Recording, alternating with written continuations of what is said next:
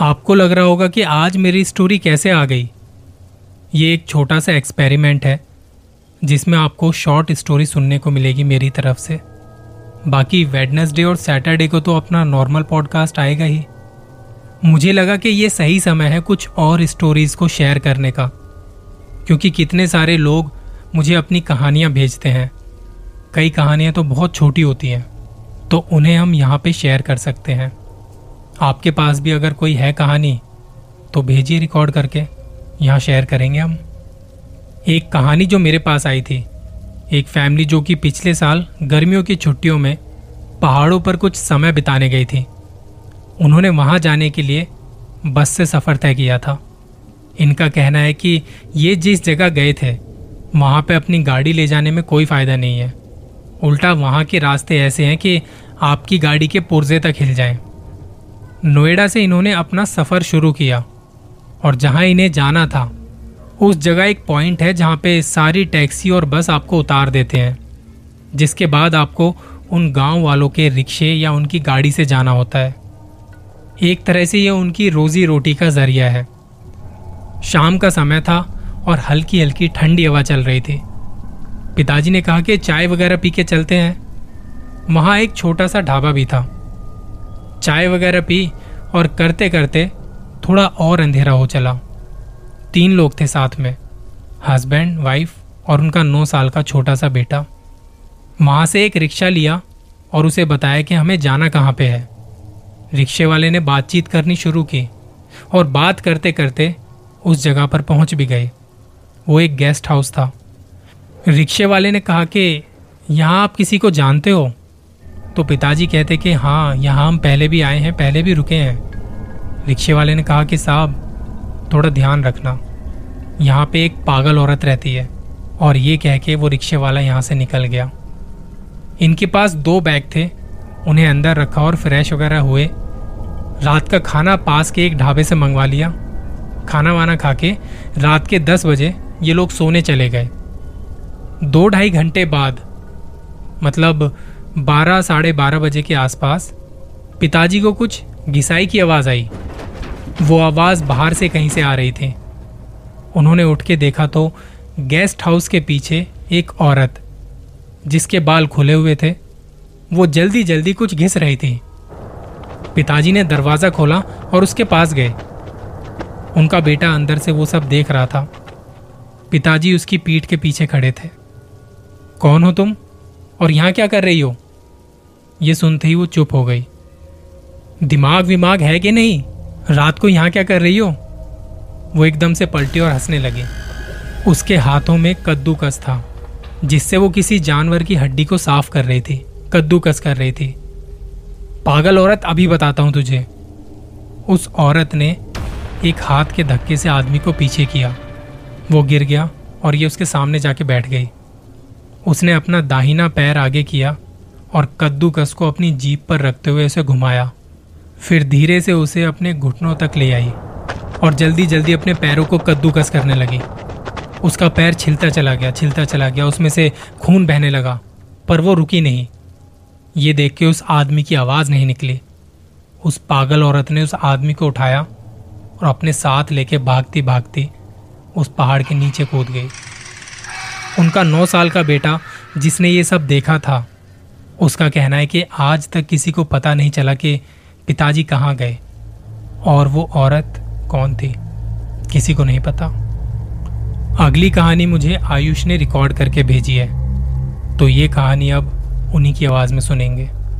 Keep haunting hello sir Ayush this side मैं सत्रह साल का हूँ, और मैं झारखंड देवगढ़ से हूँ। तो स्टोरी स्टार्ट करने से पहले मैं बताना चाहता हूँ कि मेरे बुआ के दो बेटे हैं। दोनों मेरे से बड़े हैं।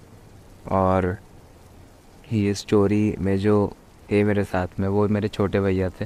बेसिकली मैं उनको भाई बोलता हूँ हमेशा से। तो तो स्टोरी स्टार्ट करता हूँ। ये अराउंड नौ साल पहले की बात है। सो so, नौ साल पहले हमारे यहाँ गाँव में एक पूजा हुआ था।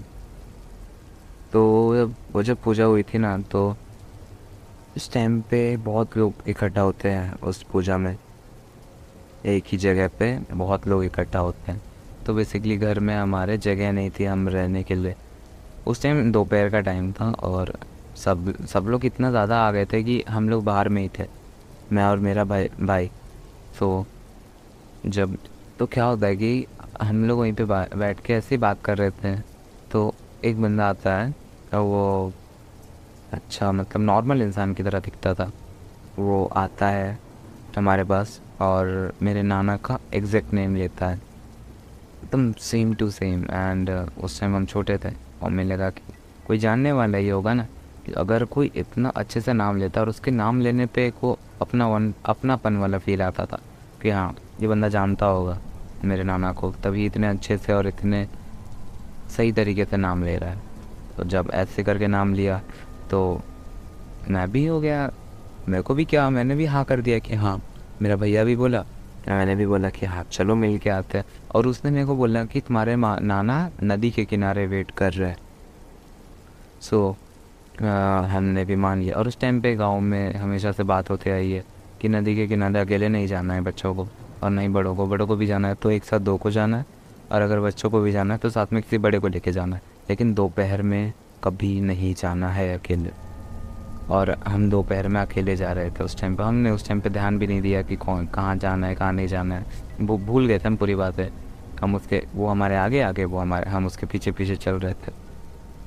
सो so, हमारे घर से नदी का रास्ता आप समझ लो मुश्किल से आराम से चलोगे एकदम आराम आराम से तो दस मिनट का रास्ता मान लो। तो हम उसके आगे आगे चल रहे वो हमारे पीछे पीछे चल रहा है। हम चलते चलते चलते चलते नदी तक पहुँचे और वो जब रेत आ जाती है ना नदी के पास, नदी के शुरू होने, नदी नदी से जो, नदी के इधर होते हैं ना रेत पूरे फैले हुए रहते हैं तो हम अपन वहाँ तक पहुँचे। तो मेरा भाई बोलता है कि, भाई कहाँ आए तेरे नाना? इतनी देर हो गई, अभी तक वो आए नहीं हैं। और मैंने भी बोला कि हाँ भाई, बात तो सही है, इतना देर हो गया मेरे नाना अभी तक दिखे भी नहीं है। सो so, हमने हमने एक साथ ही बेसिकली हमने एक साथ पीछे घूमा और पीछे घूमा समझ लो कि जैसे जस्ट लाइक कि अपन दोनों खड़े हो गए उस जगह पे और हमने पीछे घूम के देखा और फिर आगे घूम लिया। मुश्किल से एक सेकेंड कर लगा हुआ टाइम आगे से पीछे पीछे देखने से आगे देखने में। और वो एक सेकेंड में ही वो इंसान गायब हो जाते हैं। वो एकदम अलग ही झटका था। हम नदी के पास है, पूरा धूप है, कोई एक इंसान नहीं है उस रोड में, कोई दूर दूर तक। मतलब आसपास कोई भी नहीं है, पूरा अकेले हम लोग, और वो वो इंसान गायब हो गया। वहाँ पे हम लोग, उसके बाद वहाँ पे हम लोग की हालत ख़राब हुई। फिर हम और भैया जान लगा के दौड़े घर के लिए। घर पहुँचने, अगर आराम से चलोगे तो घर पहुँचने में दस मिनट लगता है। और दौड़ के जाओगे तो पाँच मिनट लग, और हमने जान लगा के दौड़ के आए, घर तक पहुँचे। पाँच मिनट में, पाँच मिनट में पहुँच गए घर। फिर वहाँ जाके देखते कि हमारे घर वाले पूरे परेशान हो रखे कहाँ चले गए बच्चे, कहाँ चले गए बच्चे। एंड फिर मेरी बुआ बोलती है वहाँ पे कि मेरे को आके बोलती है, मेरे को भैया को आके बोलती है कि तुम लोग तीन घंटे से कहाँ थे अब यहाँ पे हमें अलग, एकदम अलग अलग झटके लग रहे थे। पहला तो वो बंदा गायब हो गया अचानक हमारे आँखों के सामने। दूसरा ये तीन घंटे का खेल। वो किस टाइम में हम चल रहे थे, कहाँ चल रहे थे, हमें खुद नहीं पता। इतना समय कैसे कहीं जा सकता है? और ये मतलब क्या ही बोलूँ, ये एकदम इतना ज़्यादा हम लोग को डरा दिया था। हम लोगों ने उस टाइम किसी को कुछ नहीं बताया ऐसा कुछ। फिर हम लोगों ने इस धीरे धीरे वहाँ को, वहाँ से सबसे पहले अपन निकल गए मतलब जैसे जल्दी पूजा हुआ, हम लोग पूजा होते ही अब पूजा वगैरह का सारा काम वो निपटाने के बाद जितना जल्दी हो सके हमने निकलने की तैयारी की और हम सबसे पहले वहाँ से निकल गए और फिर धीरे धीरे धीरे धीरे हमने अपने घर वालों को ये सब बातें बताई थी। और आज भी मैं बताता हूँ तो घर वाले बोलते हैं कि भ्रम हो सकता है शायद, लेकिन आई डोंट थिंक सो कि ये भ्रम था जब एक ही चीज़ दो इंसान फील करते हैं, एक ही जगह पे, एक ही साथ। तो ये भ्रम मेरा पे नहीं था। आज भी मैं भैया को ये सब बातें शेयर करता हूँ तो भैया बोलते हैं कि भाई वो यादें मत दिला। सो ये मेरी स्टोरी थी। एंड आज इसको साल हो गए हैं। बट आज भी गूस बम्स आ जाते हैं मेरे को इसको सुनाते हुए किसी को। एंड अगर मैं अपनी दूसरी स्टोरी भी आपको सुनाई देता हूँ इसमें। सो so, ये ये ये दूसरी स्टोरी जो है ये अभी कुछ साल पहले हुई है मेरे साथ। ये मेरे और मम्मी के साथ हुई है।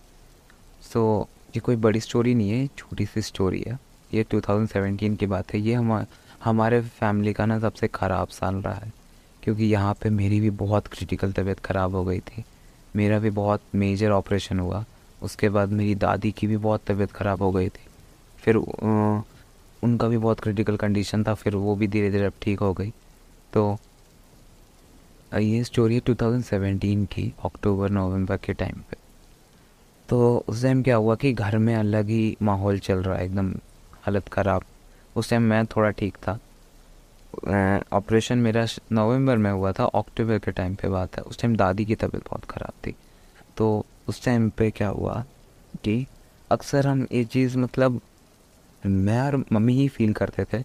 उसे टाइम और कोई नहीं मतलब घर में पापा रहते नहीं थे मतलब दादी को लेके हॉस्पिटलाइज थी दादी। तो पापा हॉस्पिटल में, मैं और मम्मी और मेरा छोटा भाई रहते थे घर में बेसिकली दादा थे। और क्या, और अंकल भी रहते थे तो कभी कभी वो भी रहते थे तो उन्होंने कभी ये सब चीज़ें नहीं फील किया जो हमने फील किया था। मैंने और मम्मी ने बेसिकली तो अक्सर क्या होता था कि करीब शाम के सात बजे से लेकर आठ बजे के बीच में। शाम आठ शाम के आठ सात बजे से आठ बजे के बीच में हमें ढोल कुछ नहीं होता पू, पूजा करते हमारे बिहार वगैरह में आप कभी देखना ढोल कैसे बजाया जाता है। तो बहुत ढोल और ढोल वोल बजाने की आवाज़ें आया करती थी जैसे कहीं पूजा वगैरह हो रही है तो हम, और हमारे यहाँ घर के इधर एक छोटा सा मंदिर है, काली का। तो हम अक्सर सोचते थे कि शायद वहाँ हो रही है। वहाँ के बट हम कभी भी पूछते वहाँ के वहाँ के एरिया के लोगों से तो वो बोलते कि नहीं, यहाँ पे तो कोई ढोल वोल नहीं बज रहे थे उस टाइम पे। और लेकिन मेरे को और मम्मी को बहुत सुनाई देता था ये चीज़। तो और फिर धीरे धीरे धीरे धीरे हमें ना मतलब वो नहीं होती है, मेरे को गूज बम्स आ रहे सुनाते हुए कि एनिमल के स्किन होते हैं ना, उनको जब जलाते हैं ना तो वैसी बू आती थी मेरे को और मम्मी को।